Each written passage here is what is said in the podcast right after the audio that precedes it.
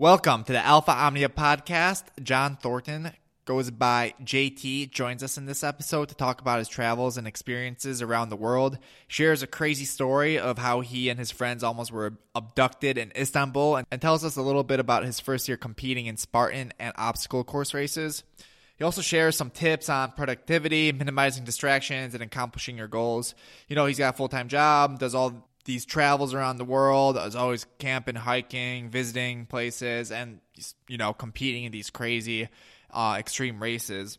And that takes a lot of self discipline to be able to accomplish all this and you know be productive in society and you know maintain relationships. So I had a great time talking with him. Great conversation leading into the Thanksgiving weekend. But you already know I first need to tell you about our Black Friday through Cyber Monday special. We'll have our t shirts and crew necks on sale, and we offer free shipping on all U.S. orders.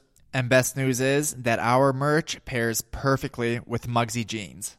Mugsy jeans are the most comfortable men's jeans ever made. That's no exaggeration. These jeans are literally as comfortable as sweatpants. I'm telling you this as a true fan of Mugsy jeans myself.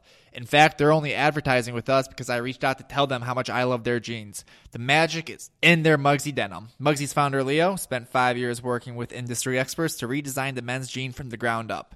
Their jeans are made from high tech materials like synthetic silk, blah, blah, blah. Who cares, right? All you need to know is that Mugsy jeans are so soft, breathable, and flexible, you won't be able to wear any other jeans again after trying them on. Mugsy has free and easy returns, so you have nothing to lose by giving them a try. Do your legs a favor, head to mugsyjeans.com. That's M U G S Y jeans.com to get your own pair of ridiculously comfortable jeans today. I'm flying this Thanksgiving weekend, driving a lot, and you best believe I'll be, only be wearing Mugsy jeans. I'm actually only packing Mugsy jeans because they're the only jeans I have. But I'm going to be traveling in style and comfort. Don't have anything to worry about. I'm really looking forward to it. This holiday season, why should you be denied the right to be handsome. Well, the guys over at Handsome Pills have come up with a simple solution for that. Handsome Pills are a multivitamin formulated with all the essential components needed to living a healthy life. Each component plays a vital role in repairing and restoring your hair, skin, and nails. Monthly subscriptions start at a low cost of $16.99 a month, available online at handsomepills.com. So start living healthy, feel great, and most importantly, stay handsome. I hope everyone has a happy Thanksgiving weekend. Enjoy your time with family, with friends. We'll have another episode for you guys Monday. do this for fun. We, we ain't playing with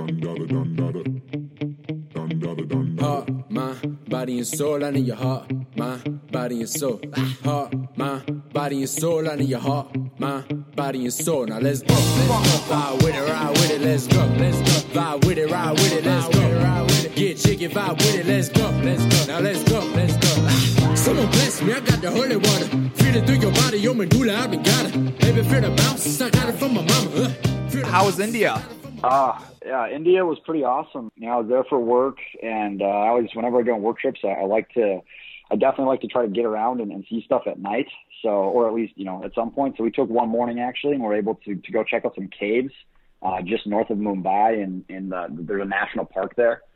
Uh, just actually in the city, they they call it the green lung of Mumbai, uh, and the city the city definitely needs it. I've never been to a more, uh, more polluted place, but uh, it was a yeah, it was a really good trip. So with the so you go to like to Singapore, you travel kind of you know all over the world for work. Do you usually like have some time to yourself where you can explore the cities, or do you maybe take an extra v- couple vacation days and spend a couple extra days there, or like what's usually your game plan there? I know you're really busy with work. Do you just kind of maybe you know this trip is strictly work? Uh, you know I'll come back another time kind of ordeal. Yeah, good, great question. No, I, I definitely, uh, you know, if, if if work is gonna is gonna afford me the chance to travel and and, and you know experience some other cultures, I definitely take time. Uh, at a minimum, I'll probably show up a day early or, or stay a day late, and and really get to explore the city or or wherever I am, I guess. But you know, through some work trips, I've been able to um, I've been able to do some some pretty awesome hiking. You know, I'll take the weekend, or in some cases, I'll take a couple days on you know vacation on either end, and and uh, you can get to see some cool things. So you know, this last year. Um, I was able to take a, a weekend, uh, a long weekend in, in, on the island of Borneo from a trip to, to Singapore, and then uh, took a, took a long weekend in Amsterdam um, from a trip to Germany, and took a took a about a week uh, last year actually after a trip to to Wales and, and hiked uh, part of the Pembrokeshire National Trail. So absolutely, I think it's really important to to, to work hard, but obviously enjoy enjoy life too. So yeah, definitely. And so you're most of your trips are like you do hiking, camping, backpacking, right? I know you've been like throughout Europe, um, South and Central America, the U.S., Southeast Asia. You've done also. Are most of your trips like that, or do you like like being in cities and maybe enjoying the nightlife? Uh, you know, like checking out, t- trying out new foods. Like, what do you usually try to get out of your trips? Absolutely. I, I mean, I, I like both, right? I, I, whenever somebody asks me my favorite place I've ever been, I, I always ask them, you know, right? I, I guess I always caveat favorite places is, you know, in nature or favorite places like as a city. But um, I like both. I mean, an ideal trip for me would probably be you know, show up someplace, spend a night or two in, in probably the major city or major cities, I guess, in the country, go do maybe a week, two weeks, you know, hike or, or some form of nature activity, come back and then enjoy maybe another night or two uh, in wherever we're going to be flying out from. Um, so I mean, that's kind of my MO, I guess, when I, when I, when I travel both for work and personal. Yeah. I kind of keep that balance between the two. What exactly. got you into like backpacking, hiking, camping? Because you know people like doing that stuff, but they usually keep stay around. You know where they're from, where they live. They don't usually venture too far off. But you're literally traveling around the world and doing these things. So obviously you have like an interest and like you really enjoy doing this. Like what got you started with it? Yeah, um, I mean, I, I think I've been pretty fortunate that you know I'm a I'm a curious person in general, and then I was able I was introduced to, to traveling with my family you know, relatively young, I suppose. And what I realized as, as I, you know, traveled, like, a, you know, I think there's nothing that's going to make a closed-minded person open-minded, other that, you know, that in the way that travel can. I think that's huge. And then what I've realized for myself is, is as I travel, I, I just inherently seek out more opportunities or challenges along the way, right? So each each trip I go on, I, I definitely want to get something out of it. Usually, you know, something let me phrase that. When I when I go on a trip for personal, I, I often have you know multiple motives to do it. Right. I, I'm not. I don't even have social media really, other than uh, I guess Facebook. But like I I don't do it to like take pictures, which I feel like to your point, a lot of people do kind of that kind of travel. My thing is more just to experience it. Right. So, I mean, don't get me wrong. I take pictures, but I it's uh it's for personal use. Remember it. Yeah. yeah. Exactly. Right. Yeah. Yeah. No, that's awesome because yeah, like you said, a lot of people when I was in Europe, so uh, over the summer for four weeks, and there were I like I was in hostels and stuff. I did notice that with some people. Some people were like, "Oh, we gotta go this and this," and it was like I saw like the most basic girls you can imagine, just going from one tour spot to another, just taking pictures. Like they were on this like scooter tour. I'm like, "Geez, yep. you guys came all the way over here from America just to do this. Like, you guys should have just stayed home." But no, I definitely. No, I, I, I completely agree. Yeah. Uh, so I, I, think there's a lot of you know a lot of people that go you know 24 cities in 23 days, and, and to, to me it's like I don't really think they saw those cities or experienced it, right? So I mean I I'm a I would really really I would I would think long and hard before I say I've been someplace like really been someplace, you know, unless it's been a couple days. Yeah. That's what I was thinking too when I was in Europe, when I was planning the trip out. I at first my rough draft, I was trying to get to as many places as possible in like a 4 to 6 week span. So when I was looking at the itinerary, I'm like, damn, I'm gonna be in and out of airports, traveling to airports, traveling from airports every three days, sometimes every two days. I'm like, half of this trip is gonna be spent at airports. I'm like, I'm gonna pick a yeah. few places out. I'm gonna spend extra days there, and I'm just gonna, you know, just coast, embrace the culture. Like, what's your favorite way of traveling? Uh, de- I mean, definitely on my on my own two feet, right? I, yeah. I love uh, to to explore a city that way, or or a trail, I guess that way. Um, but you know, yeah, that is a reality of travel. You're going to spend a lot of time in airports, airport lounges, you know, hotels, whatever. Um, but I, you know, I, I think, I think the best way sometimes is just show up in a place and figure out where you're going to go from there. You know, I, you know, I, I try to now, I try to build flexibility into, into my trips, I guess, you know, I'll yeah. let, you know, I'll show up in country basically and, and have a, a rough, to your point, a rough idea of what I'm going to do.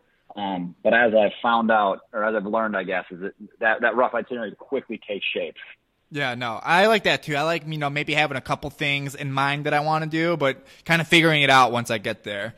And I always do yeah. plan like an extra day, uh, which I noticed when I was in Portugal. I'm like, I was planning these extra days in these places. I'm like, I couldn't, I was like, this is too long. I can't stay in these small towns. I love like small beach towns, but I'm like in Portugal, I'm like, I spent four days here. I can't do that. Like it's too much time. Sometimes yeah. you get that. But I also think it, you just learn that with time, right? Like, yeah, definitely. I, I really think that like when I first started planning trips, uh, you know, like so after college, a couple of my buddies and I went we backpacked Europe for some time, and you know, what one of the one of the things we did is we spent a, a long weekend with uh, one of my friend's relatives on in this like just incredible, incredible villa in Croatia, and um, they were giving me shit because we only had, I think we had like three days there, and and you know we in hindsight we wish we would have spent much longer there, right? But we had this like very very specific itinerary. So my nickname on that trip was spreadsheets because I put together this massive spreadsheet of of all the places we were going to go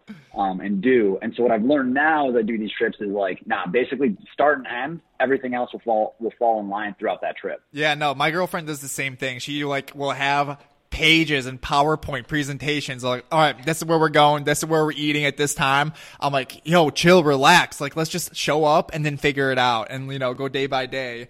And I feel like that's the best part of traveling, just kind of winging it. You know, it's like you got, you know, maybe a week or 10 days or two weeks, three weeks or however long to just kind of, you know, just be wild, be spontaneous, adventurous, and just, just see where it takes you, you know? I, that's one of my oh, favorite oh, parts of traveling. I completely agree, and I also think that travel makes and makes or breaks people. And so, what I mean by that is, if you take a look, take a, the next time you're in a plane, go ahead and take a look around. You, you see, I, you know, you see obviously people in between these two extremes, but I think you see kind of the, the people who are who you know maybe are on their third or fourth glass of alcohol on, on the flight and you know you know have a couple extra pounds on them and and they're, they're complaining about you know the seats this or or you know the temperature's uncomfortable right? And I think those people get broken by travel so easily. And you also see you know kind of a different person on planes a lot of times like they're just happy to be there right? Like hell 50 years ago like air travel was you know cost prohibitive. And now you can get dirt cheap flights pretty much anywhere in the world but you know depending on the timing if you're flexible.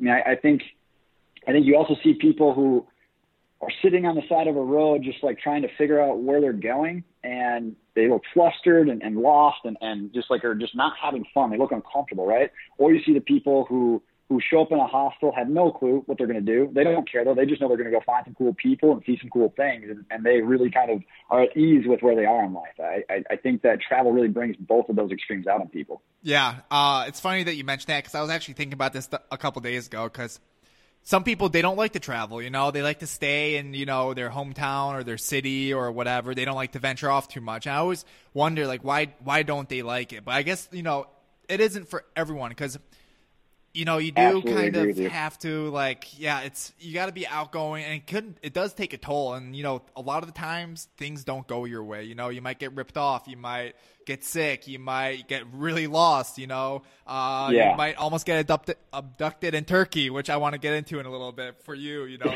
yeah, like, sure. Shit can hit the fan really quick, and some people are like, I'm so afraid of that happening, and they miss out on these yeah. great opportunities. But um, no, exactly, and it sure does hit the fan, right? I mean, man, I, I think I think uh, following a travel itinerary to a T is kind of like hitting a runner's high. Like it, it's out there, but it never happens. Yeah, maybe once or twice a year. Yeah. Um. So when you are like, uh, you know, camping, backpacking, hiking, all this stuff, uh, like what's some of the equipment that you um I know we're kind of venturing a little bit off the discussion, but I've always been really curious with these people, you know, that do go, you know, overseas to other countries to backpack and camp and hike. Like, what's some of the equipment that you bring, and how do you pack for it? Like, how do you prepare? Because I've I've honestly never done something like this before, and I'm I've always been super yeah. interested. Yeah, no, for sure. I mean, so there's a ton of good resources online for for for any of this, right? But I, I think in terms of what to buy, if that's the question, always, always, always choose quality and always waterproof. And don't, I mean, people are going to say, oh, you don't need waterproof this. I can't tell you how many times that having something waterproof is, is saved my ass. So that's definitely a big piece. But I mean, I think it obviously starts with your backpack, right? So you have different, different backpacks or bags, I guess, for, for different types of traveling, right? So if I'm, if I'm like backpacking, backpacking is in like, you know, like a trekking poles and like out in the, out in the bush. Yeah. I mean, you're going to want, you know, pretty, pretty durable, pretty lightweight materials. You know, obviously you need your basics like tent, uh, you know, uh, a stove, uh, I'm a big, big proponent of Jetboil. If that's like hands down, like I probably wouldn't go on a camping trip today without a Jetboil, which is just like a super quick, condensed, lightweight stove. Um, but yeah, I mean, like, and then obviously, like, you need a knife. That's that's a big one. I know that sounds weird, but things like that. I mean, that. I guess does that answer the question? Yeah, no, yeah, pretty much because you know, I've always wondered, like, one of my friends, he kayaked down the Mississippi River all the way from the uh, very tip from where it starts up in uh, northern Minnesota all the way down to the Gulf of Mexico. And I dropped him off, and Yeah. he just had so much equipment. And I always wonder, I, I was watching him, we carried his kayak like four, like a quarter mile from the parking lot to Yeah. like the headwaters. And I'm like, this is so heavy. There's so much equipment. Like, I know he's, you know, camping and he's kayaking, you know, for like Yeah. two, two months. But I was wondering, I'm like, people, they go, you know, they travel to other countries and do this. Like, there's no way they need this much equipment, you know, because you literally can't Right. carry that much equipment and, tr- and get so far and travel so far. So it's just basically No, said- yeah, you need to be mobile. You need to be mobile. Exactly. So it's basically just quality. Make sure you got you know the bare minimum, and you can make the worst. What about for food? What do you do for food? Do you know? Do you like pick berries? Like, do you know what you can eat that's out there, or do you bring your own food? Yeah, so I mean, so when you when you're camping, right? And it depends on your trip t- style, but you know, so when when I like to go camping, I'm usually going to pretty remote places. So usually you're gonna have you know like dried food, like a mountain house meal, if you know what that is, or like MREs. Um, the irony of, of a lot of these type of a lot of the trips I like to go on is actually about maximizing your calorie intake, right? If, if you're you know if you're hiking you know, multiple hours a day uh, and you're working nonstop, you- need a lot of calories, right? So uh, like a lot of high dense uh, or with uh, nutrient dense foods are good. So like nuts, you know, uh, beans, stuff like that that's dry and, and that you can carry relatively lightweight. So that's a big thing. And then yeah, I mean if I'm so if like you go to like the Boundary Waters for example, you, you'll fish while you're there and you can grab or not grab, but you can catch fish, right? And you can do it that way. Uh, but you, you run a risk of if you don't catch fish, you don't eat, right? So I always like to have at least a couple reserve meals with me. Um, and yeah, I'll, I'll, I'll uh, you know, from, if I'm in another country backpacking, uh, a lot of times you can usually stop in like little villages and just buy food, you know, for a couple dollars for a meal.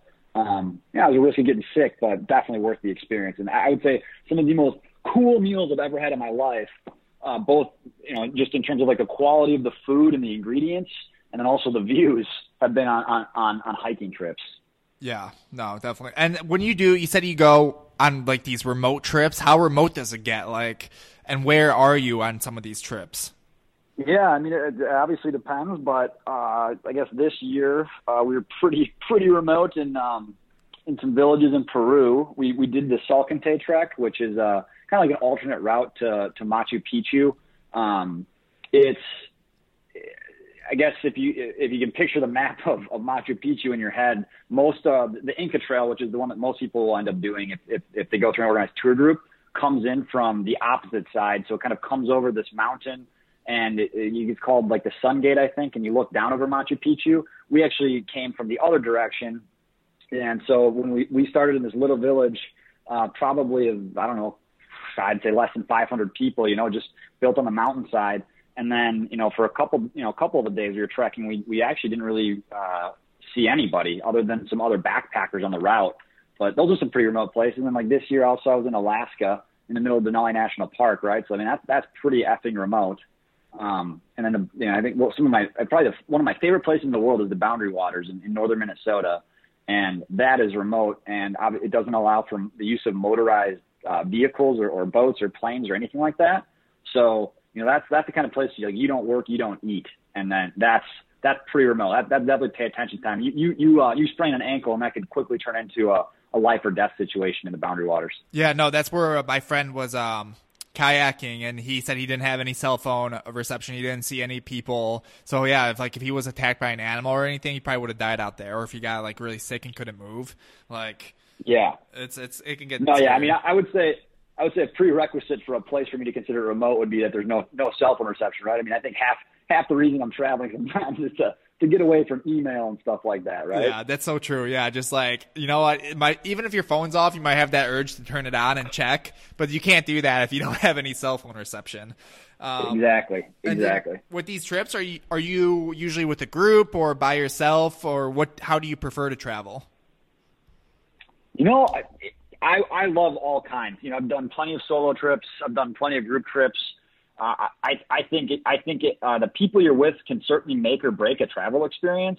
So, you know, some some sometimes uh, I, I would say this for me. I, I've been on trips where uh, I, I ended the trip and I knew I was not going to have a girlfriend in a couple months because of the travel. Right. So, um, it's uh, it's it's a fun uh, it's a fun way to get to know somebody. And I can't remember who said this, but they they said, you know, if you ever want to know uh, what what uh, you'll be like married to someone. Go to a third world country with them, and uh, and, and and just go do things with them because you'll really see, you know, your limits are going to be pushed. You're, you're probably going to get sick. You know, things like that are going to happen, and, and you really see uh, how people behave in, in stressful situations. Do you see that maybe your travels, you know, are different if you're by yourself than with a group? Because, you know, maybe with a group you might be, you know, more willing to take risks and maybe a riskier route or kind of push your limits? Or do you, when you're with a group, you don't push your limits because you're worried about the others in your group and you kind of push your limits by yourself? Have you kind of seen maybe a difference like that? Uh, you know, I, I think uh, I'm, I'm kind of uh, I think people would describe me as having a strong personality. So I think I think I probably approach both both uh, both uh, whether alone or, or with groups is the same. But I will say that you know sometimes when you're traveling with with, with groups of people, you, you have to be adaptable and and understand that not everyone is at the same limits or sorry not same limits you know the same has the same limits right like you know I was this this past uh, July I was on a on a trip and we were trying to get over this mountain, not even a mountain, it's probably, you know, foothill, I don't know, maybe three, three or 4,000 foot high uh, hill. And we, you know, we were probably halfway up it and there was one person was, was uh, struggling to, to kind of keep up, I guess you could say. And, and it actually, because uh, long story short, basically we, we, we brought the wrong gas in for our stove. So we, and that was how we were going to boil water and stuff like that. And, and we realized this, you know, after we'd been hiking all day, so that night we basically had to eat like Clif Bars uh, and and and drink some water that we luckily had. But without a stove, right? You, you need that. You need to boil that for for water. So, anyways, you're trying to get over this, you need you need the stove to boil water, um, you know, to survive and to make food. But so we're trying to get over this this uh, this hill to get to this. What we knew there'd be an area with with potentially some campers that would have gas for us. So we were trying to get over it, and um, you know, one of my friends actually had to pull me aside that I was with and was like, dude, you, you got to slow down because, you know, look, this, this person is struggling to, to get through this. Um, so I would say that I maybe sometimes I'm too headstrong and, uh, and don't think of others when I'm, when I'm, when I'm traveling in a group like that, but something I'm, I'm working on for sure. Yeah, no, I like that. Keep it pretty consistent. Like, if you guys want to come with me, we're, we're going to do it this way, you know, because yeah. uh, I also, you know, notice that too. Sometimes I'm a little hesitant to travel with other people sometimes just because I'm like, yo, I, I only have like two weeks or three weeks of vacation, you know, a year that I can do something like this. Like, I don't, right. and I know that like our plans, like what you want out of this trip is so different than from what I want out of this trip. So sometimes, right. yeah, it's just kind of finding that. And balance. it's about, it's about aligning, good, good point, a good balance and also about aligning expectations, right? Like, like I'm not, uh, I guess I, I plan the trip and I let others know how it's going to go, right? And and I would just I would, you know, I'm very transparent about like, hey, we're camping. You know, you're going to be shitting in the woods. Like this is not a, not a beach vacation in Hawaii, right? Like those are fun too, but but like, yeah, I'm very transparent about the trip ahead of time uh, and and let people know so that way our expectations are aligned. Yeah, no, definitely. Uh, so yeah, I definitely want to get. I want to hear this story of how you almost got abducted in Turkey. Was it like, you know, just just take it away, and if I have any questions, I'll ask him at the end. Yeah, of course. So my buddies and I were this is the end of our trip um, of, of, a, of a, about a month long trip in Europe, and we were in a very touristy area of Istanbul.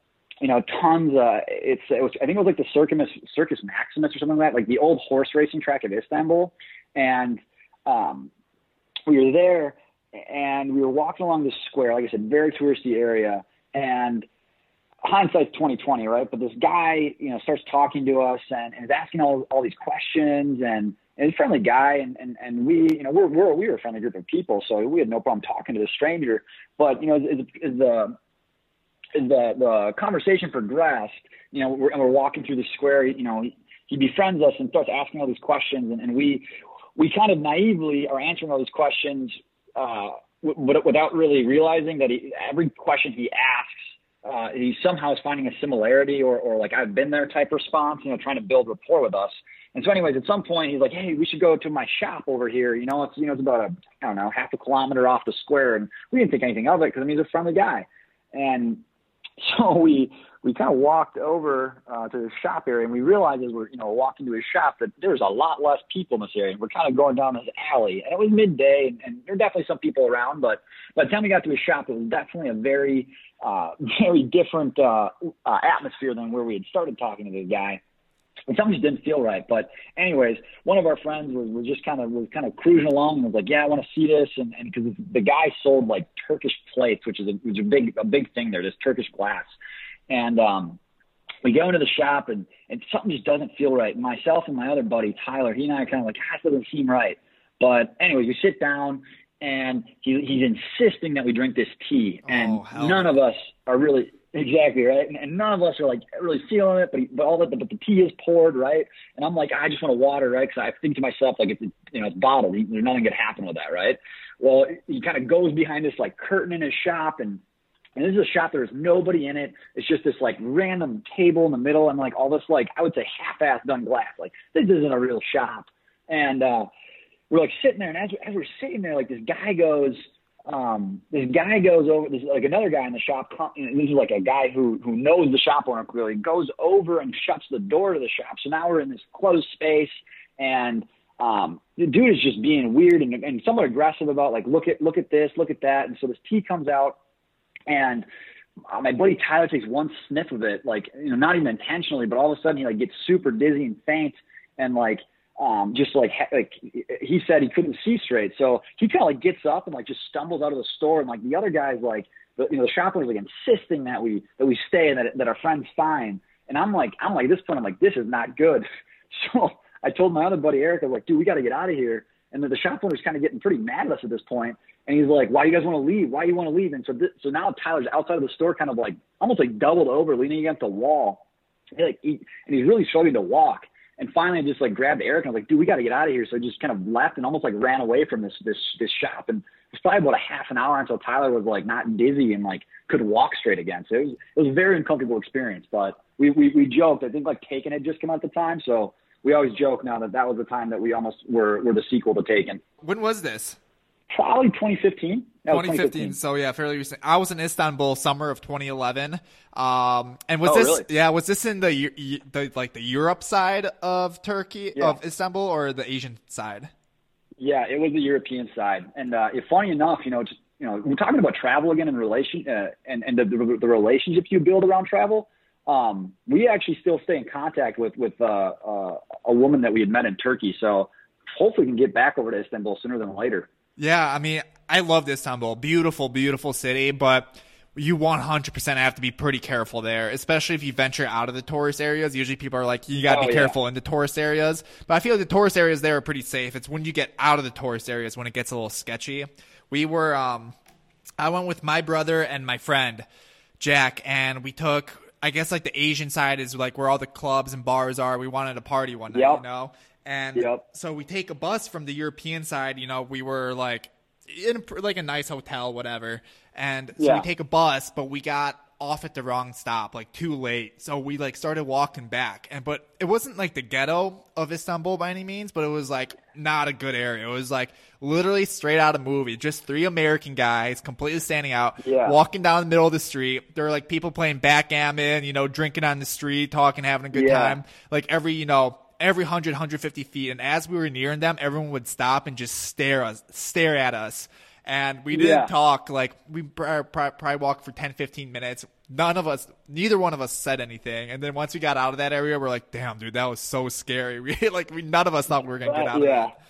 But So that, that's we, so I got, I got another good story from Istanbul. We we uh, so the, the the joke on that trip with my buddies was that like we're all just gonna have one drink, right? And somehow each night we we we had way more than one drink, right? And so that was like I said, it was our last stop on this trip, and so we were we were uh, probably about noon, and, and you know I don't know who, but I'm sure it was probably me or one of us. Obviously, I was like, hey, let's have a beer. And one beer turned into uh, I don't know if you saw it, but over there like buying liters of beer is a thing, right? Or Yeah. sorry, not liters, um, meter, meters of beer, right? Where they come it come out, it comes out in like a meter high stick. Uh, it's usually I don't know how many liters of beer it is, but it's usually about probably ten beers in, in one of these things. So you know that one beer turned into one meter of beer, right? And so before you know it, we all have quite a few beers in us. And uh, you know, Istanbul is a is a is a relatively progressive uh, city, but there are still some very conservative areas where you know like alcohol is not sold, or you know it's definitely not to be good drunk in public there. It was Well, really we- we hard were for pretty- us. Yeah, sorry to cut you off, but it was really hard for us to find alcohol in 2011 in some parts of the city. Yeah, exactly. So so we we were we had started in an area that definitely had alcohol, and at one point we decided we wanted to walk to Asia because we thought that'd be pretty awesome, obviously. And so we basically started a, a tour de Istanbul, but you know progressively getting more drunk, and uh, we were walking, and we realized at one point that we were definitely not in, in the right neighborhood either. Kind of kind of like you, what happened to you there. And uh, we were getting all sorts of dirty looks, and some police officers actually were like, "You guys should get out of here. Go go down this street." So uh, yeah, it definitely happens. And then actually that same night, we actually snuck into um, like a sky bar at a hotel, and uh, you know at this point we've been drinking for quite a bit of time. But we snuck into this like sky bar, and each each city we went to on this trip, we'd have like one night where we'd kind of ball out, I guess you could call it. And uh, this was going to be our night where we are going to you know go kind of hard and, and have a nice dinner and stuff like that. And it was so cool. So we, you know we, we had this massive view of the of the of the um, the Bosphorus Strait there for the very very commanding view of the Bosphorus Strait from this hotel we had snuck into, and started chatting up this uh, you know a Western hotel and we started chatting up this this older woman and uh, she she loved us. She she just she thought we were a hoot and, and we told her we snuck in and she thought that was hilarious. And I know we racked up probably a two or three hundred dollar uh, tab at this at this sky bar which you know for uh, some guys who just graduated college that was a, that was a big number for us at the time. And uh, she actually ended up really uh, really loving us and, and picked up our tab Damn. and uh, stayed stayed in contact with her for a bit too. And uh, she's been a pretty pretty good advisor, I guess, just in, on some life decisions, at least for me in the last couple of years, which has which has been pretty cool. Yeah, I mean that's a you know two three hundred bucks. That's a lot when you're traveling, especially when you're young. You know, and someone picks that up, like Yeah. big time. You guys were probably like, "Damn, this That is the was- best that of our big. lives." Yeah, no, definitely. Yeah. What are some other like uh, cool stories or crazy trips? Maybe not, you know, not so much in Istanbul. I know you said that you mentioned, I know you mentioned something about you getting on a motorbike and traveling hundred kilometers Oh. to see some caves in Borneo. Yeah, yeah. So, um, you know, this this last May, I was uh, I was in Singapore for work, and you know, I guess like I was talking about earlier, whenever whenever I go someplace for work, I, I try to take a weekend somewhere, right?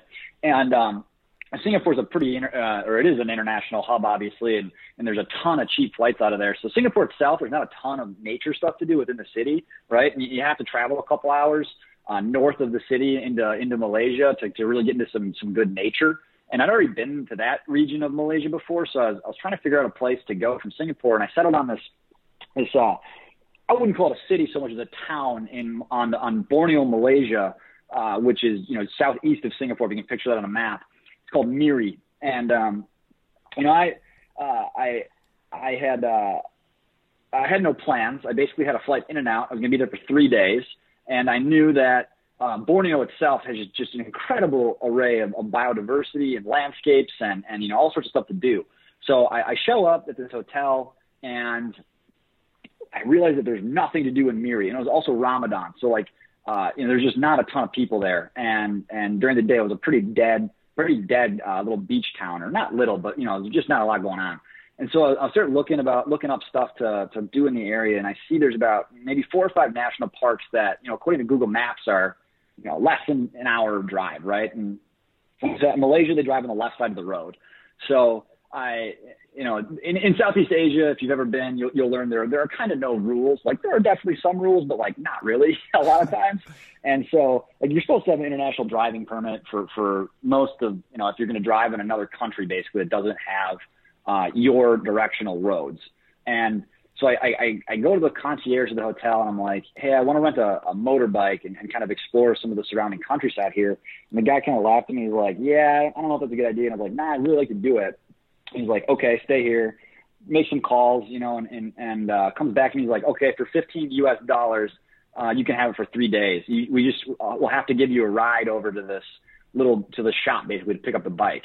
And um, so I get over there, and I'm sure 15 U.S. dollars was way too much money, but you know, over there it's just like everybody's everybody, you know, they live so, so uh, much simpler, or, and so they, you know, they just don't.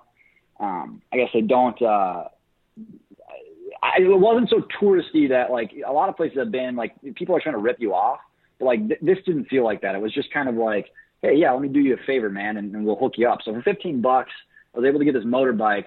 But the but the the the key here was like I mean they they basically were just like I don't really know if I'm gonna uh, give you a real bike right here because I've never you know that was was kind of like uh it was a sketchy situation I guess from their perspective where like I was just there and like wanted a bike to fuck around with for for three days right and So they, they gave me this beater bike, and the gas gauge didn't work on it, and the the speed gauge didn't really work on it either. It kind of did. If, if I was over 60 kilometers an hour, it, it it worked. If I was under, it didn't work. So I kind of had this like you know very shitty bike, but I knew that these caves were about an hour drive. Well, what I didn't know is that um, there was like about one one real road you can drive on between this this city I was in, Miri, and these caves, and traffic was pretty bad. So it really took me about three hours, and I actually ran out of gas on that on that uh, on that that drive between the two. But um, when I got there, that's that's kind of actually where the real story starts. So I I got there and knew that these caves were um, like I'd seen like pictures of like collapsed caves in like National Geographic, right? And that's kind of what I was envisioning um, that these caves, this national park was going to be. And because there's, you know, I, I, I Googled it online, there's some, some really, really gorgeous pictures of like these Buddhist or, or, you know, temples that have been built within these collapsed caves. And it was, you know, a very spiritual place, right? And I got there though, like I said, it was Ramadan. So it's a, you know, it's a holiday there. And so this park was just empty. There was not a single person here. And I, and I was like, shit, did I just drive three hours to, to, to be locked out of this park? And I, I would start looking around and I'm like, well, the, the, the gate to the park was closed. And I was kind of, kind of, uh, miffed at that. And I, I, I realized that like down the road, there was another sign. Uh, so I, I followed that into the, the park and show up. There's literally not a single person there. Uh, and as I'm like, uh, you know, I go up, there's like a booth basically. And so to my surprise, there's somebody in it and it, it is open. And so I buy my pass and she like insists to me that she's like, you need to rent a flashlight. And I'm like, why do I need to rent a flashlight? Like, I, I don't want to be ripped off right now. Like, whatever. So I was like, I got my iPhone flashlight. I'm fine. She's, she's like, look at me. And she's like, no, I think you really want a flashlight. And I'm like, nah, I don't think I do. Like, I'm just going to go hike through these caves. Like, it's like daytime and I don't need a flashlight. And she just, you know, in broken English, she's like, basically like, whatever, like, enjoy. So I, I go over there as I'm walking on this path from this booth to, um, to this river that you have to cross to get into the national park. Um, this like, this woman comes out of the woods and she's like, "Oh, you're gonna go check out the caves?" And she's got all sorts of gear and stuff. And like, I don't have any of this gear. I, I just got a backpack and some water this day because it was gonna be a day trip.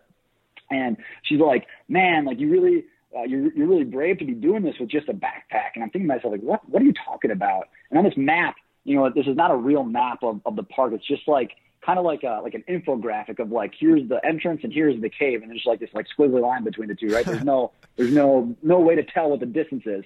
But anyways, long story short is I end up having to do like almost a four hour hike to get to these caves through the jungle, like literally through the jungle.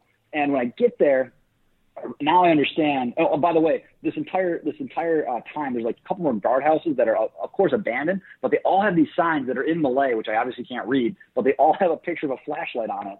And I'm like, yeah, I, people really really like the flashlights here, right? no, so I get to the I, I get I get to this to this cave entrance. Like I said, I thought this was going to be just a simple like like day day hike, quick hike in and out, and I was gonna go and like I was gonna come to this clearing and there's gonna be this big cave. No, not what happened at all. Like I said, four hour hike in, maybe three, I can't remember. But anyways, it was a long hike in. Get there and there's just these stairs that descend straight into this black hole. And I'm like, oh shit, this is this is gonna be an experience. Now I see why they want uh, you to have flashlights, right? And of course, um, again, I, I, I passed no one on this on this hike there. So I, as far as I'm concerned, I am alone in this cave at this point, right? So I start descending the stairs and I got probably about, man, I don't know, 200, 300 feet down and it's pitch black, right? Like the only thing I can see is the light coming from up there. And I turn my iPhone light on, right? Which does absolutely nothing in this, just an expanse of darkness. And, uh, you, all you can hear is just thousands of bats flying around. And I'm about halfway down these stairs and I'm like, shit, this is about to be hard. And I kind of decided, I was like, nah, you know what? I, I drove all this way. I'm so far from home right now. Like, I'm going to do this.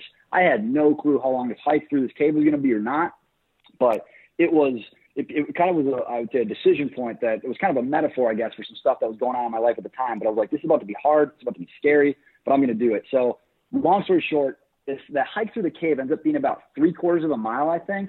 And you're walking on these raised planks uh, in this cave because it, is a you know it's a cave right? It's damp and wet and there's bats everywhere and there's bat shit everywhere. So in order to you know kind of keep a, a some semblance of a path they they put these like planks along the cave and they're rickety and like I'm seeing all sorts of bugs that are as big as my hand walking around. I'm like holy crap. And so I get I get through this like three quarters of a mile hike and then for some reason there's a map there and I see that this is a loop hike it's not even it's not a there and back hike but I but I see more paths through the cave and so long story short is I ended up doing about probably about a mile and a half worth of hiking just through pitch black. with all, with nothing but my iPhone camera uh, to to see some of these collapsed portions of the cave. But it was so worth it. It was incredible. Dude, what what would have happened if your phone ran out of juice? Oh, that I was worried about that actually because I mean I, I didn't really think this through, right? Like I just showed up and had a had a you know a, a backpack, some water, and a phone. Like I don't know, I would have been probably SOL if, if my uh, phone ran out. That would not have been good because you I needed it to to get through these. I mean, it was pitch black. Yeah, you know you couldn't see the light at the end of the tunnel. And you didn't know how long it was gonna be, right? Like luckily it was only like it was you know three fourths of a mile, and then you did the extra you know, mile and a half, whatever. But you didn't know it was that long, right? It could have been much, much longer than that. Oh, I, I yeah, I had no clue. I mean, that, that's like like we talked about earlier. I mean, that's kind of the fun of travel, right? Like I was so far out of my comfort zone, and and I had no clue this was going to be a long hike in or a long hike through. So I mean, this was to me, this was going to be like I was going to be back for lunch. I didn't get back that night until probably about excuse me, probably about nine thirty or ten o'clock at night, and I'd left, you know, probably at seven in the morning. So that it was it was a long, long day, but it was incredible. Yeah, and then you had to hike four miles back to um to get your uh, scooter. Is that what it, it's yeah, like exactly. a scooter, right? Hike, hike out. Yeah, it was a, yeah, the little motorbike. Uh, it was it was it was a wild, wild day, and, and you know, like I said, they drive on the left hand side of the road, and so I if I'm not being conscious uh, you know, because a lot of people when they, they drive, they kind of zone out, right? So a couple times they like realized I was on the right side of the road, and I was like, oh shit, I got to get back to the left. Yeah. Yeah. So it was, it was, it was kind of a wild day. You were probably exhausted I, I after all that. that. I, was, but it, like I said, it was so worth it. And uh, actually, that night on the way home too, I, I got caught in a rainstorm. So uh, I basically had to pull over underneath this like little village's shelter, almost like community center, and just let it rain for an hour. Um, and it was a hard, hard rain, and it was it was pretty surreal though. It was it was a really good day.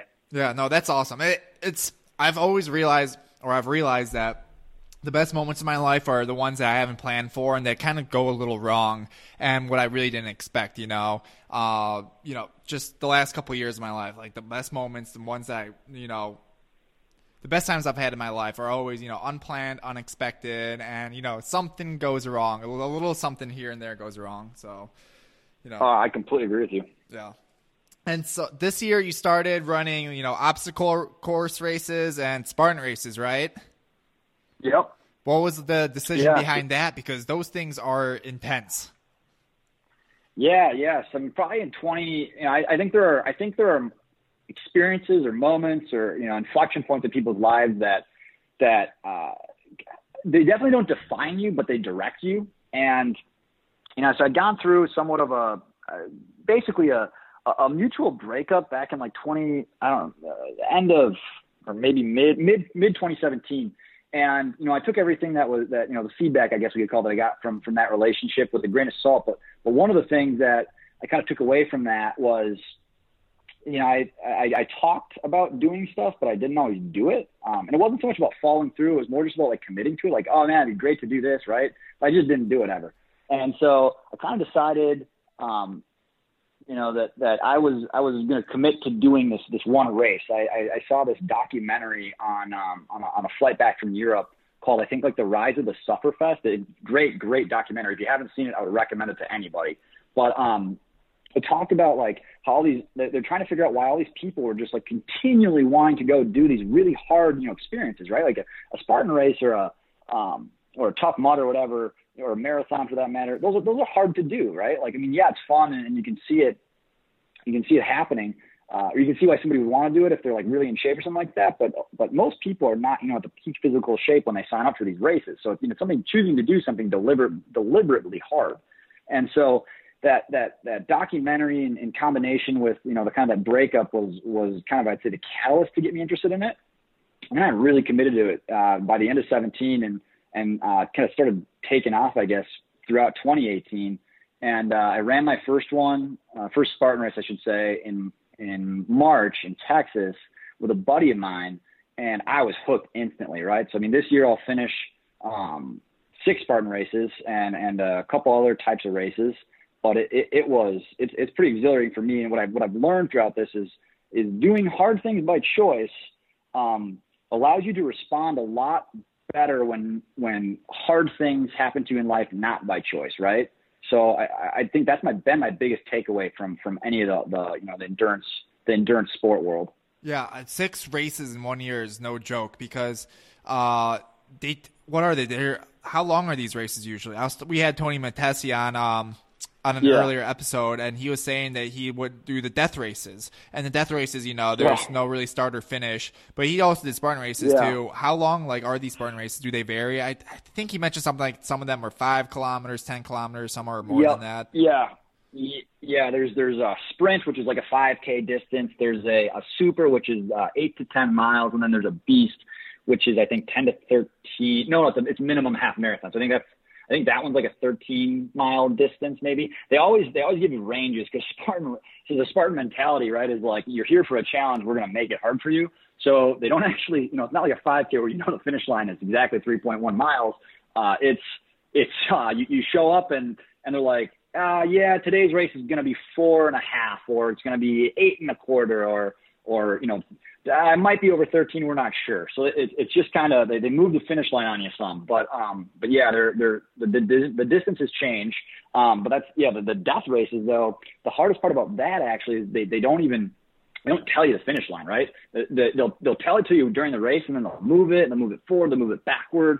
I mean that that that's so so far into the mental world that you know you got to train physically, but man, the the Spartan mentality is, I would say more about the mental training and getting over the obstacles on on the course, uh, so you can get over obstacles in life. And and I I think that connection has been huge for me. Yeah, no, I um, you know, we've had a couple people who have done these types of races, and they talk nothing but great things about them. You know, obviously they're really, really hard, but everyone walks away with a great experience. I'm thinking about, you know, maybe trying one out in 2019, maybe like a sprint. But how do you train for something like this? Yeah, I mean, definitely, definitely let me know if you're doing 2019. I, I'd love to do it with you, man. Yeah, but, um, 100% As far as the training goes, the training, um, you know, it's it's really. I think you got to train both. You know, you definitely train physically, obviously, but it's also, I think, a lot more about the mental training of it. Like I mentioned, um, you know, you. The, I think when you you know you're, you're going to sign up for something hard. You, that, that's actually I think kind of the easy part because now you've committed to it. Um, but once you once you really get into it, I think I think sticking to your training is the most important piece, right? And I would say I I tend to do better if I follow a training plan, whether that be you know something I get online. Like Spartan has a ton of free resources online for for how to train. There's the you know the, the founder Joe De Sena, he's written some books. I think he's got I think he's got a he actually has a 30 day a plan. I think it's called Spartan Fit or Spartan Up, maybe. I, I can't remember the book is, but it literally is a day by day training plan in there. So I actually followed that plan uh, for the first race. But you know, then I kind of knew my weaknesses, right? So I, I think the thing that sets Spartan races apart too from like marathons or something like that is you actually have to be like really like holistically physically in shape, not just like really good at running, right? Or really good at powerlifting. Um, you know, Joe De Sena says, or, or he likes to tell people, you know, like if you're a world class marathoner, I hope you can't finish my race because you're need your upper body to do different, you know, different types of activity during the race. So um, as far as the training program that I follow, I really try to to cross train. So I like to do swimming, biking, running, right, and then weightlifting. Uh, I definitely like. I actually prefer to do uh, like the lifting quote unquote days without um, actual weights in a gym because with my travel schedule, a lot of times I don't have access to that, right? So um, a lot of times it's as simple as you know just just pounding out body you know body exercises, push-ups, pull-ups, air squats. You know, um, you know a lot of a lot of places I get to travel for for both work and fun is, is good trail running. So I mean, running up hills, man, that that will do good no matter what sport you're doing. That that that will get your ass in shape sooner sooner than anything else will. Yeah, Joe Rogan talks. He does a lot of trail running, um, and on his episodes, he, he's always talking about how he does all this trail running and how he's noticed a huge improvement in how much stronger he's gotten and just like his mental, um, you know, strength from just like the last two years of running trails. He's like, dude, I got so much stronger. I'm, I'm thinking clear. He's like, it's it's the best. He recommends trail running so much. Uh, but yeah, yeah, you know, that's a good that's a good point, man. When you when you had asked me to come on this podcast, I was trying to think like, man, what am I going to talk about? But you know, one thing that I uh, that I've really been, I guess, preaching, for lack of a better word, to people is, is that mental training side. Um, you know, we, we all, as humans, you know, we, we, instinctively seek comfort. And one thing that I'm realizing about life is, is, you know, comfort is great. Don't get me wrong. And some people want, want comfort their whole life, and there's nothing wrong with that, I don't think. But I just don't think you get a lot out of life, right? Um, and so what I, what what I, what I love about the, the running aspect, especially trail running, is like, you can't see the end, right? Like you, you can't even see in some cases the next 50 feet. You just have to be uncomfortable. In, you have to be comfortable with being uncomfortable, right? and like the ultra world itself teaches you all about that, I think, or, or the endurance world it, it does. But but that I really can't stress enough that aspect of mental training. Um, and sometimes in relation to physical training, right? Like you, you might be in mile three of a, of a 13 mile run that day. Uh, you're, you're going to be playing some mental some mental games in your head about how you're going to get through that run, right? Um, but that that that that skill, and that's what it is. The skill is so valuable in life. You know, I noticed that you know, it might be late at night and I got to get something done for work the next day or whatever, right? And I oftentimes draw connections between, you know, uh, running or biking or, or whatever and, and, uh, kind of that grit to get through it and can apply that to whatever else I'm working on. Yeah, no, I definitely, I feel, especially with swimming for me, uh, I really enjoy swimming, biking, running, but I feel like swimming, you know, can definitely be a lot harder, especially because if you're in water, especially if you're like, you know, on the deep end or whatnot, like that's life yeah. or death. Like, yeah, you're really tired, but you really need to keep going if you want to, you know, live. And I think that's like yeah. almost the ultimate mind fuck at that point. Yeah, no, and pushing through your fear, right? So it's really common in triathlons actually. For for the first time somebody goes to an open water swim, they kind of freak out sometimes. Uh, I've seen people freeze up during them because you know you, you might train a ton for you might you might be a great swimmer. Hell, you, you could be like a, an Olympic swimmer, I guess, who just spends all the time in the pool. But like when you get to it, all of a sudden you're like in open water and you, you got potentially, you know, I don't know, critters critters beneath you and people flailing around you. And a um, current. It's it yeah, it, it, could be a current exactly. I mean it, it it can mind fuck you hard for sure. Um but yeah, I mean that's that's a big part of it too, right? You just take a deep breath and just go for it. Yeah, no, definitely. Yeah, I mean some that first initial action is, you know, sometimes the hardest part. You just got to keep going. You know, I mean, I take that back. You got to just get started and then just keep going, you know, and just step by yeah. step. Yeah. So how, it's all about building momentum. I mean, one of my favorite uh, athletes I follow is Amelia Boone. I don't know if you know who she is. Uh, she's just this badass. Uh, she's actually a corporate attorney for Apple and is somehow still the she was she's been I think the the world's toughest Mudder champion. I want to say once for sure once maybe twice. I can't remember. But she she always says it's about momentum. The the, the minute you, you lose momentum is when you lose. Um, and and so you gotta you gotta figure out a way how how you know for you how you're gonna build your momentum. But once you start, you, you gotta you gotta you gotta keep going basically. Yeah, no, definitely. And I see that, you know, doing this podcast and, you know, with the health and wellness website that I tried doing, it was like some weeks everything is going your way and you feel on top of the world. Like everything is going smooth, everything's hitting, everything's going better than expected. And there's other weeks where it's like everything goes wrong, you know? It's like you right. just got to take advantage of those day of those weeks or days that everything's flowing your way, you know, just you know, just hustle and grind and whatnot. But Right, exactly. How do you find time to do all this, you know, with your busy work schedule, with traveling, training, competing in these, you know, Spartan races? How do you make all this work? Uh, you know, I know there's there's only 24 hours in a day, and so you know, I used to always say this like yeah. that's not enough time in a day. I wish there was so much more time, but you you make it all happen. You make it all fit. Yeah, I mean, I think you know, if you want to you want to get something done, give it to a busy person, right? I, I don't know if you ever noticed this, but like the people who are who are busy or you know or have have a lot of obligations, they they seem to just get shit done, right? Um, I think I think it comes down to prior prioritization. Uh, you know, I, I know what my you know what my goals are, and I've spent a lot of time, you know, kind of honing, I guess, my purpose, right? So, uh, I, people waste a lot of time. You know, you, you, I have as many hours as you do, who has as many hours as you know Bill Gates does, right? And and Bill Gates is fighting world hunger and and and saving you know saving us from climate change, right? So, you know, I I think it comes into prioritization, right? And it comes down it comes down to being efficient with your time, right? Sometimes it's little little tweaks of your habits, right? Instead of getting home from work or, or whatever and, and going to you know going to Netflix or, or, or getting on your phone, right? Um, read a book instead, right? Or, or, or focus 30 minutes a day on on mobility exercise or something like that, right? So you know, I guess to answer your question in short, I spend a lot of time prioritizing and, and I guess preparing, right? And, and so that way I have flexibility when things inevitably do come up, right?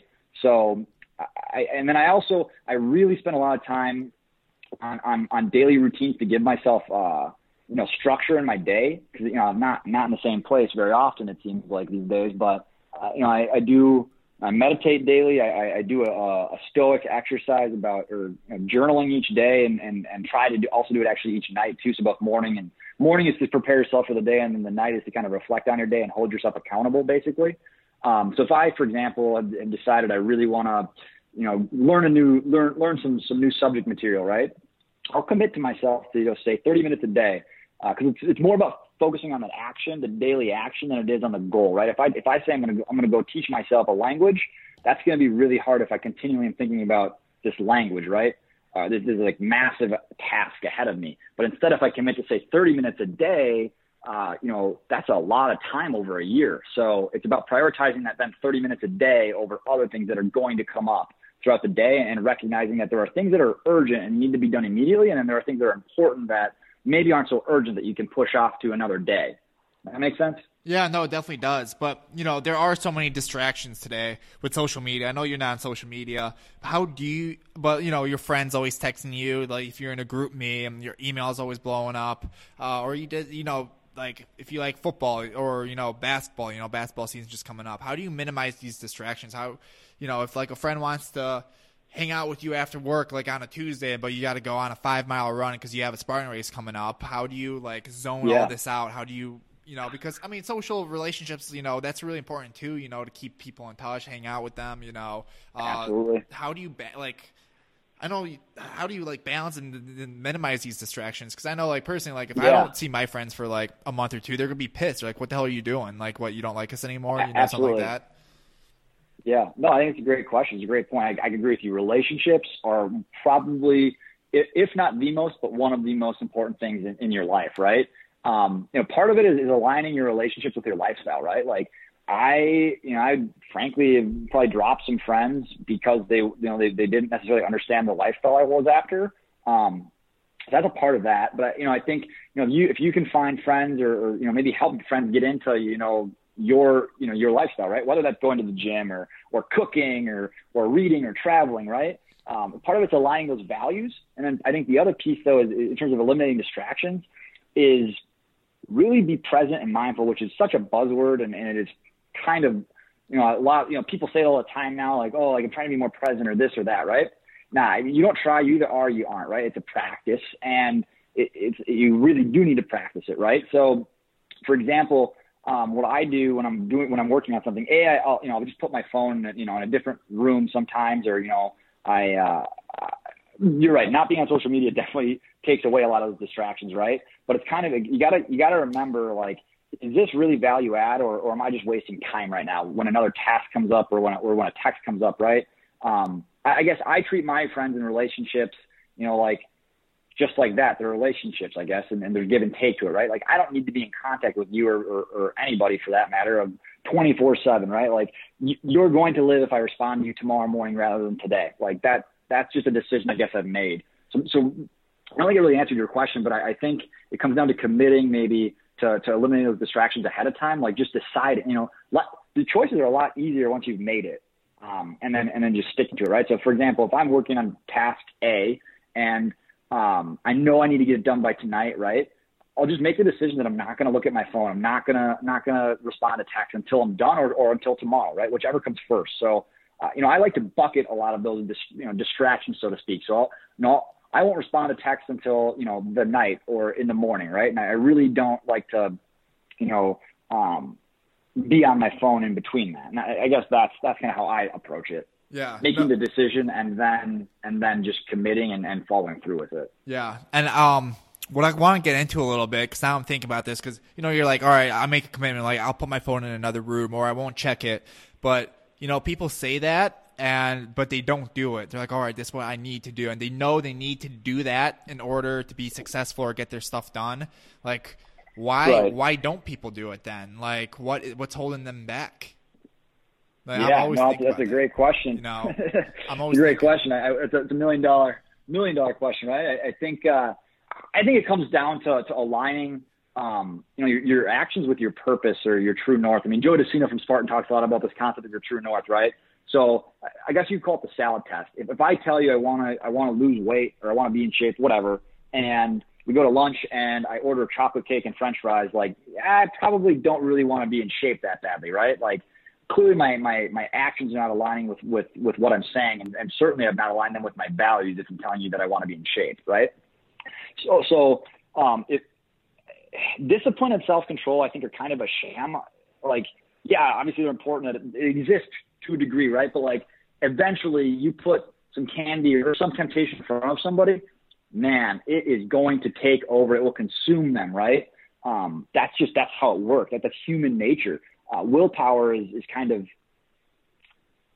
it's uh, it's a muscle, right? At some point, a muscle fails, right? So, in terms of really committing and doing that, you just need to eliminate the distraction. So, if your if your goal is to get something done, go sit, you know, in, in the room and, and physically remove yourself from the distraction of the phone, or to leave it at home, right? And that's hard. That's uncomfortable for a lot of people um, to, to to not quote unquote be connected, right? But I mean, if you really want to get something done or accomplish something in life, you, need to make sure your actions are lined up. So, you know, if if you really want to get something done and you're, you're allowing all these distractions, I would argue you don't really want to get done. Yeah. And I think it also might be like if it is really tough for you, that might be like part of that stuff part of that aspect of you that you need to work on, like improve your mental strength, you know? Like this is really hard for you, like even though it's something that should be easy, but like you said, like, oh, you're disconnected from the world for a little bit, like maybe that's something you need to work right. on. It's mentally at that point. That's what it is. It's I feel like yeah. it's that part of your brain or that muscle you got to work at and you know just get exercises or do something about it and you know like you said 30 minutes a day just focus on just you know fighting that urge and then eventually it'll lead to more and more and just get gain yeah, that momentum and, and build momentum. off yes Exactly, it's momentum, right? Like, it, trust me, you start today and you, you tell yourself you're not going to look at your phone for 12 hours. You're going to look at your phone in like the next 30 minutes, right? But it's, it's those little actionable things, right? Like say, like, okay, I'll only check it every 30 minutes today whatever, something like that, right? But you're building, you're building on that each day then, and it becomes easier and easier. Yeah, definitely. I mean, there was momentum that built you to get to this point. Like if you were, you know, if you spent months and months on your phone scrolling through social media and texting, you know, it took you months to get to this point. It's probably going to take you some time to get get out of it as well, you know, and fight that urge. Right. Definitely. Yeah, and there's a really good book called The Habit Loop, or I think, or no, it's called The Power of Habits, where the author talks about, you know, people get these urges, right? And and it's about replacing. So you, you can never fight the urge. Like you're going to have the urge, but there's you know you get urge, then the activity, then some reward basically happens, right? So if you can replace that the activity that happens between the urge and the reward, um, you know you, you start to make healthier choices pretty consistently that way. Yeah, definitely. So you've mentioned quite a few books. Do you read a lot? Oh yeah, I love to read. And that's just something that I, I you know, I, I really prioritize on a daily basis. I, you know, I, I think Warren Buffett says that he, he estimates, you know, he read 80% of his career or something like that, right? I think learning through reading or through, you know, it doesn't have to be reading. It could be podcasts or, or YouTube videos. I don't know. As long as you're learning, it, that, that's huge in terms of getting, um, getting ahead in life. I, I think you need to continuously learn, obviously, throughout life. But if you're if you're deliberate about that and directing that learning, um, man, you you you can become pretty unstoppable. Yeah, no, I um I I've, I was actually talking with someone about this the other day. I'm like, there's you know, even if you don't like to read, there's so many podcasts out there with such good information. There's so many people out there talking. There's so many YouTube videos, you know, with reliable people that you can trust and know what they're talking about. And you know, if you want to learn, you don't need to always learn from a book. I mean, I'm someone that enjoys reading myself. Uh, but you know, sometimes it is easier. To put your headphones in, and you know, while you're doing chores around the house or you know running errands, you can just knock out a podcast. You know, sometimes that is easier and makes more sense. But what are you reading right now, and uh, what are some of your favorite books? Yeah, for sure. So I read a book every morning called The Daily Stoic by Ryan Holiday. Um, he, he's for sure my favorite author right now. He, he he's kind of who introduced me to this idea of Stoicism, which is uh, we could do a whole other podcast on that, man. But I definitely basically want to. It's, uh, yeah it's a life philosophy about um, you know there's there's two things in the world you can control, uh, which is things you or you know two things in the world, right? There are things you can control, and there are things you cannot control. And the sooner you accept it, the, the easier life will be. Um, so I, I, he's my favorite author, and he's written my two probably top two favorite books. Um, made for sure one of my favorite books is called Ego is the Enemy, and uh, that's that's just an incredible book. And it's not it's not all. I mean, it obviously sounds like it's about ego, and to a degree, it is. But it's really more about like your your biggest, you know, your biggest enemy obviously is your ego, um, and you, you that and that's why you do so many things that are maybe unhealthy habits, right? And it really kind of um, it's a good reminder for for anyone, whether or not they're they're egotistical, just like you know to to really question why you do or do not do something. And I really really like that book. And then let's see, what am I reading right now? Uh, I'm, I'm actually reading a, a book by Joe De Sena called uh, uh, I think it's called The Spartan Way or something like that. It's, it's a new book, but uh, it, it's pretty good. It's, it's actually kind of about finding your, you know, aligning your, your life to your values, um, which, which I definitely appreciate. And, and I just finished a book called Road to Character by David Brooks. Um, and that was a great book too. He, he uses some, some pretty, pretty famous people as examples about how, how character is built over a lifetime and really earned and how, you know, a lot of people, uh, they they don't they they intentionally shy away from character building exercises, which is which is too bad because you you think back on people you, you've enjoyed talking to or or or you really enjoy spending time with, and I guarantee you that they have this like sense of, of, about themselves, right? They they they, they carry themselves in a certain way that, that really comes down to their character and and kind of these these life experiences that they've sometimes had by choice and sometimes not had by choice um, have really shaped them and how they approach and interact with the world and how you, you know, the, the point of this book is really, you know, like if you want to be a fulfilled person in life, you, you need to deliberately build character. And, and I really, really took, had some good takeaways from that book. No, that's awesome. I'm to read those books and let's definitely, um, let's do a podcast where we do it in person. Let's talk about stoicism because that's something I'm really interested about, uh, or interested in.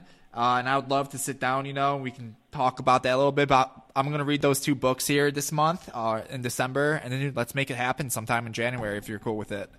Yeah, absolutely, man. That sounds good to me. Yeah. So, dude, uh, anything you want to add before we sign off? I know, um, I know you're on Facebook. If it's cool with you, I uh, what I usually do is uh, I, on my website I have like a guest page. I'd love to, you know, link your Facebook page to the guest page. Uh, your Facebook page on the guest page, you know, so people can find you if they want to Sure. follow you. If that's cool with you, if not, I can leave that out. Uh, but other than that, dude, if you if you have anything else uh, you want to add, um, you know, now's the time. Otherwise, we'll sign off and we'll make this happen again sometime soon. Yeah. Um, yeah, as far as I, I don't, I, my face is pretty locked down, so I don't think anybody would get any value of, of, uh, of following me on there, but, but I can send you over some, I saw on your, yeah, I saw your guest page and you have some stuff, but I, I could send you over a, uh, I guess a picture or something to put up there and, and Yes, uh, please do. We can do that. Yeah, I can do that. But, um, I'm trying to think, not really anything else to add. I mean, if there's any, anything to take away for your listeners, I, I would say it's, uh, you know, do hard things by choice. So when, when hard things not by choice happen, they're, they're easier to respond to. Uh, and, um, to, to go out and experience things, right? Like do things that are, that are uncomfortable intentionally and, and, and be, and be intentional about it, right? Like it, it right, there's so much to do in life and see and experience and, and, you know, all these things, right? But, but you, you got to get off your couch. That's, that's step one, right? And you start building momentum from there. Yeah, I um I definitely agree, dude. And I highly recommend you do a podcast, man. You have so much to say. You have a great outlook, uh, great experiences. Uh, if you do make it happen, let me know. I'm gonna. I mean, I'll. I'm gonna follow along, whatnot, but I'm gonna promote it on my page as well, so people can listen because I really think they're gonna be interested in, you know, what you have to say and you know make it work. So you know, hopefully we can collab a little bit on that too, and you know, just Oh, that'd be awesome. help grow your podcast, help grow this a little bit, grow the following. I really think people are gonna get a lot out of this. So man, thank you so much Yeah. for coming on. Yo, medulla, I've been got it. Baby, for the bounce, I got it from my mama. Got it from my mama. Got it from my mama. I do my thing like a cold kid does first line of the day. Max Payne, I'ma murder the day. Working like my mama who be working for the race. Yeah, I love your mama. lot of people rapping, lot of people talking. Nobody make it up. Take it to Chicago, they gon' pull your G cup. I bet you're not the kingpin that you say you are.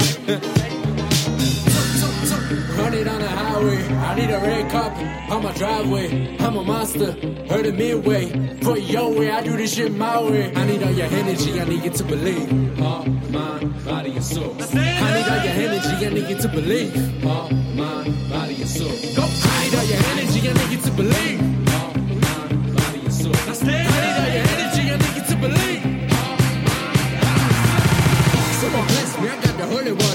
Water. Feeling through your body, your medulla, I've been got it. Baby, feel the bounce, I got it from my mama. Uh.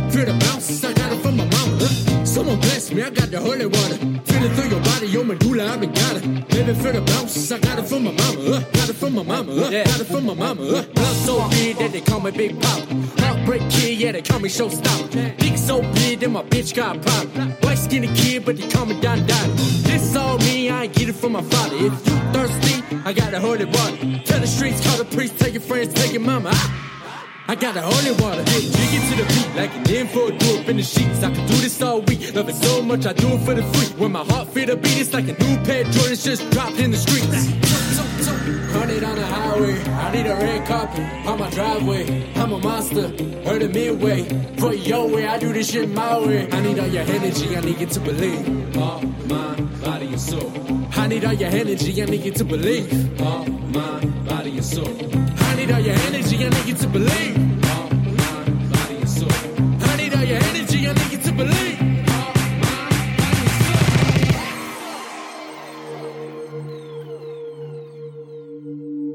divine gift does not come from a higher power, from our own mind.